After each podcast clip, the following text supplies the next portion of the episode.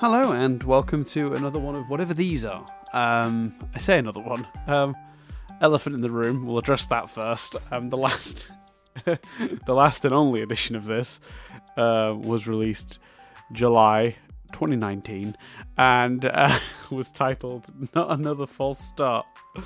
Um, obviously, it was another false start, but hey ho, uh, my intentions are good, uh, so I'm going to try again. Uh, maybe this will also be a false start, and I'll do this one and then not come back to it. Who knows? Um, uh, I try not to be too hard on, on myself about like extracurricular stuff like this, uh, because otherwise, well, th- that way leads to madness. Um, it's funny because I did. I even recorded another one like back, like you know, like probably like August, like not long after that first one was released about uh, writer's block and how it's kind of partially it's partially a myth, and I think it sort of manifested. It, the thing that people think of as writer's block isn't really writer's block; it's something else, and they always misidentify it, which is what makes it so weird and mysterious. But it, I wasn't thrilled with it, so I didn't post it, and now like it's lost to the annals of time. At some point, I'll go back to that subject. Cause I do think that's an interesting topic. Um, I do have some thoughts on that, as you may have gathered from my rather bold proclamation that parts of writer's block are a myth. Um, uh, but yeah, I'll come back to that another time.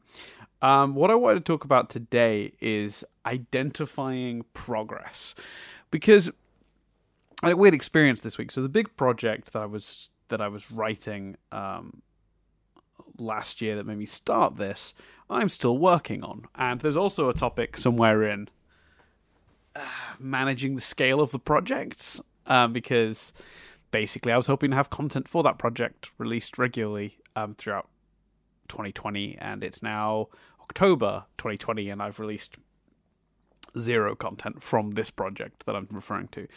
I do, however, have you know 40 to 50,000 words of stuff, um, but it's just yeah, it's uh, well. That's another. That's another episode. That's another episode in itself. The thing I want to talk about today was identifying progress, and the reason being is I had an interesting week this week. So I had most of the week off. Um, for those who are listening to this in the far flung future, it is COVID time, so many of us have a lot more free time than we used to have. Um, I am only working currently uh, one to two days a week, which means I still have plenty of time to write. Which is actually where a lot of the progress I've made this year has come from. Has been while being furloughed and while having less, you know, day to day work. Um, and there's maybe an episode, there's an episode in managing that as well, because the expectations that one of the most stress inducing experiences of most people's lifetimes would be the time to suddenly be productive is probably a very harmful idea. Um, I have gotten a lot done in that time, but not as much as I would have done had I not also been going through like the, the emotional roller coaster that we're all going through, experiencing this lockdown and and and the, the society around you shutting down. So there's a whole heap of stuff to do with like your mental health relating to that that's probably worth talking about at some point as well. But basically, the thing I want to talk about this week is the uh, so I had this week off and um, mostly, um, and I thought, well, I'll I'll block out five days for writing, which is pretty standard for the last couple of weeks. I've, when I've had a big period of time like that, I've been able to do that. It's a nice luxury. I know not everyone has been afforded such such gifts uh, during these times. Um, so I sat down on Monday and basically banged my head against the keyboard all day. Um, I, if I'm being honest, I think I wrote 400 words, almost nothing, um, all day, and it was really frustrating. And I paced the room a lot, and I wrote post-it notes and then threw them threw them in the bin, and I and and basically what happened is I have like the first 20% of this particular story that I'm working on at the moment I don't mean of the entire thing, of just this of, of a chapter of that. Let's just say, um, I had twenty percent of it plotted out perfectly, and then the seventy percent at the back end worked out perfectly. But there was this ten percent that linked those two sections of the story that I could not make work. Um, some of it was just practical narrative. Some of it was like practical where do the characters go and do at what places and like how do we get them from A to B. But some of it was just like oh, I need I need certain things to happen in this section for the next thing to make sense. I need the characters to express certain feelings so that the next thing has more impact. Um, uh, it's also a thing with about balancing comedy with drama. the The details are not important, but w- what I will say is, I was very frustrated that day, and I achieved very little. or so I thought. And that's, I guess, what this is, is kind of a weird uh, pseudo message of hope for those of you who have days like that. Because I sat there um, on Monday and wrote basically 400 words that were I knew were going to get scrapped as well. That's the even more depressing part. Not only did I write very little, but what I wrote was, ugh, yeah, um, not good because it was me trying to work it out and knowing I couldn't suss it out and and just yeah, forcing myself to put pen to paper, even though uh, you know, metaphorically speaking, I am typing obviously. Um, you know, in order to uh, try and suss, just try and work it out, make it make sense, and I just could not do it. Um, but um, when that day finished, I made a sort of little pact myself. I said, look you're beating yourself up. You feel pretty rotten right now. You feel pretty low, like you've achieved very little today, which was which was technically true in the terms of I wrote 400, 500 words that I knew were going in the bin. But all of the stressing and all of the pacing had allowed me to think through the problems enough to have the writing solution.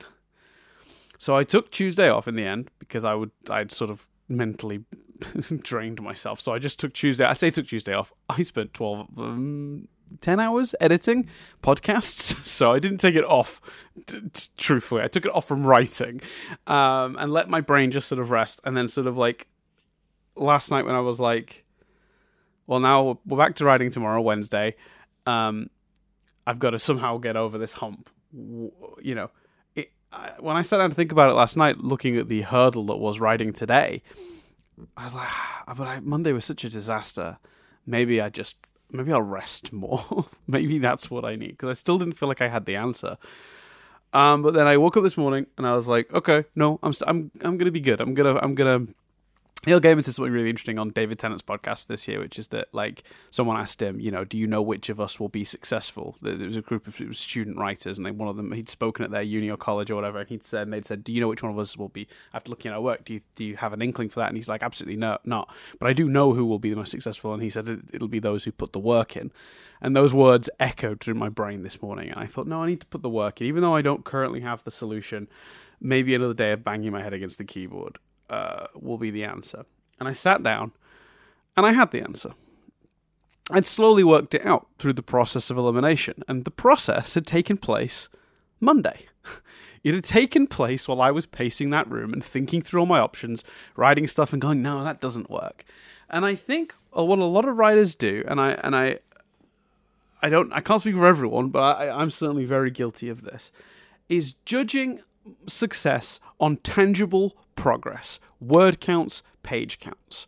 And while those can be helpful to identify the pace in which you're going and being able to judge for deadlines and things like that, at the end of the day, writing is a creative process and you do need time for ideas to percolate, work themselves out, and come to you. And I had, through trial and error on that Monday, thinking maybe this will do it. No, that's not working. Maybe it'll be this. No, because then that doesn't work. Uh, maybe I could try this. I had eliminated so many options that really there were only a couple left, and I'd sort of in the I guess in the intervening time kind of settled on one. And I sat down today and I wrote three thousand words. Um, I think it was three thousand, somewhere between two thousand and three thousand words. I'd have to double check, but uh, the the point is, I wrote a lot today, but I can't credit all of that to today can I, realistically? I have to credit that to Monday, which brings me to my point. You can really harm your mental health, I think, beating yourself up for days like my Monday, for banging your head on the keyboard days. But the thing is, those days are essential. You're not being lazy, you're not failing. You're just working it out still. And as long as you keep pushing and you don't let those days defeat you, you'll get to days like I've had today where I've written an absolute ton. Um, if you're wondering why I'm talking in words and not um, pages, um, the thing I'm working on at the moment it does not resemble a screenplay. It's a, it's more prose. So it, I, I, find it's harder to judge. Uh, so in screenplays, you always want to go by the by the pages, right? It's a page a minute.